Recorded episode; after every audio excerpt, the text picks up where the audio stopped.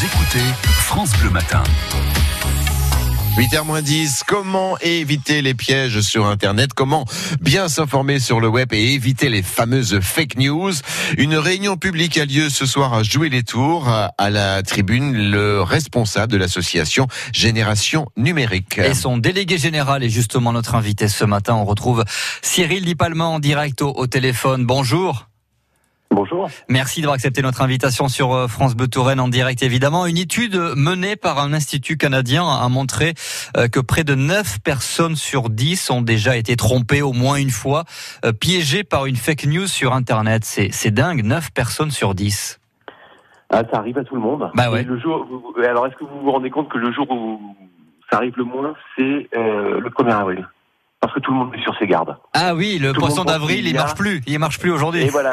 et, et les gens sont plus vigilants. Ils se disent, il y a peut-être un loup derrière euh, ce qu'on me montre, ce que je vois. Voilà. Et les gens, ont, euh, du coup, sont, ont, ont leur sens un peu plus aiguisé pour ce, ce jour-là. Et il faudrait presque être comme le 1er avril tous les jours. D'accord. Alors comment justement euh, être euh, aux aguets comme ça? Comment éviter les pièges sur Internet? Est-ce qu'il faut privilégier plutôt les sites euh, des médias traditionnels? Comment Quel est votre conseil?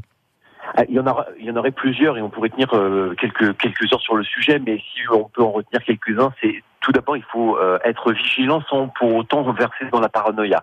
Comme vous le disiez très justement, il y a une hiérarchie dans la dans la l'information Ouais. et même si on peut on doit être vigilant en tant que citoyen, on doit aussi faire confiance à des organes de presse euh, de type indépendant, de type euh, AFP ou Reuters, qui délivrent des informations qui sont reprises par après les, les- la presse comme vous, euh, écrite ou euh, télévisuelle. Et des informations vérifiées évidemment.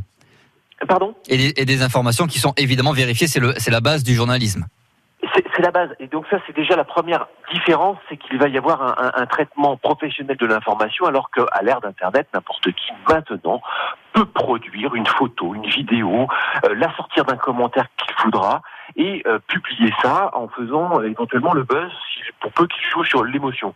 Euh, si l'information qui est donnée par le Kidam, par l'internaute est fausse, euh, on a rarement de démenti de la part des internautes, ce qui n'est pas le cas d'un journaliste professionnel. Donc première Premier point, c'est la source.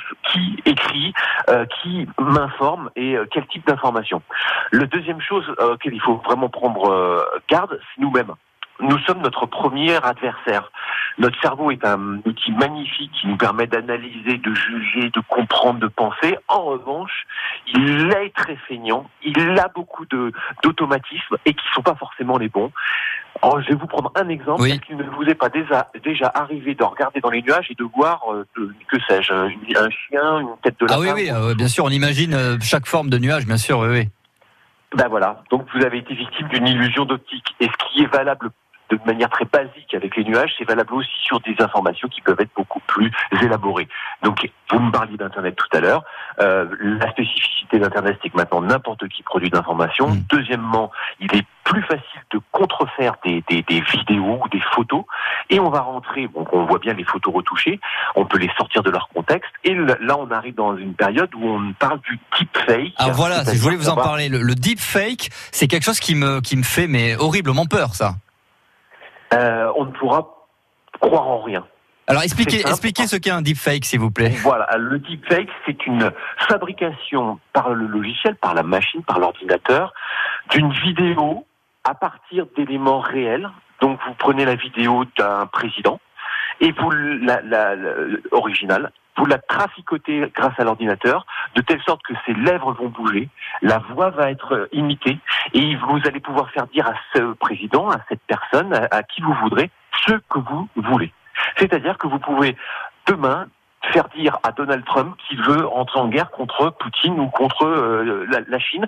Le, le fake sera euh, difficilement, euh, on, on va avoir du mal à, à- à le voir. À le déceler ouais ouais. Ah, exactement. C'est très très très dangereux. Euh, c'est fake tous ces fakes là, on, on a plus de chances, plus de risques pardon de les de les retrouver sur les réseaux sociaux ou, ou pas forcément?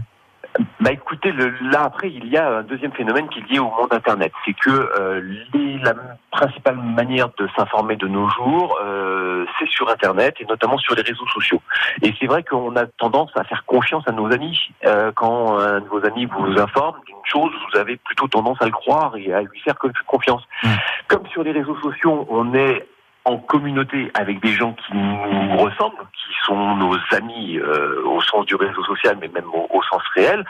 il y a des informations qui vont vers vous, qui sont pas forcément vraies, mais qui sont poussées par des profils ou des murs de d'amis ou d'amis de d'amis. À partir de ce moment-là, vous rentrez dans une bulle communautaire qui fait que vous n'êtes confronté qu'à un avis, un seul avis qui est celui de votre groupe, de votre majorité. Donc vous n'êtes pas confronté à des avis divergents, voire contradictoires. Donc c'est compliqué de se faire son opinion en n'ayant qu'un point de vue.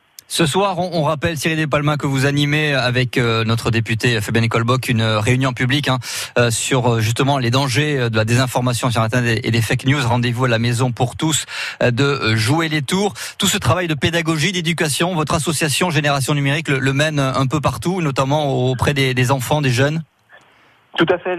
L'association Génération Numérique euh, intervient partout en France et évidemment dans l'Académie d'Orléans-Tours, euh, à partir du, niveau euh, CE2 jusqu'à la terminale avec les, les scolaires, sur leur temps de cours pour les informer, les aider à devenir des citoyens à l'ère du numérique. Et pour être citoyen, il faut se connaître ses droits, il faut se connaître ses devoirs, et parmi lesquels il y a évidemment la désinformation, la manipulation.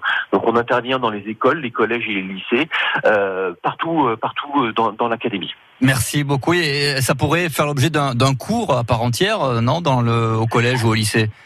Alors c'est le cas. Euh, notre module de, de, de, de, déconstruction des théories complotistes, de la haine sur Internet, euh, est une euh, est, est, un programme qui, euh, qui s'appelle Complot rigolo parce qu'il faut bien en rire un peu, euh, et qui s'adresse à partir du niveau quatrième jusqu'au niveau terminal et prend 6 heures en trois séances de 2 heures. Merci, merci beaucoup Cyril Palma, donc délégué général de l'association Génération Numérique. Vous serez ce soir à la Maison pour tous de jouer les tours en compagnie de Fabienne Colbock. Merci beaucoup. Au revoir. Belle journée.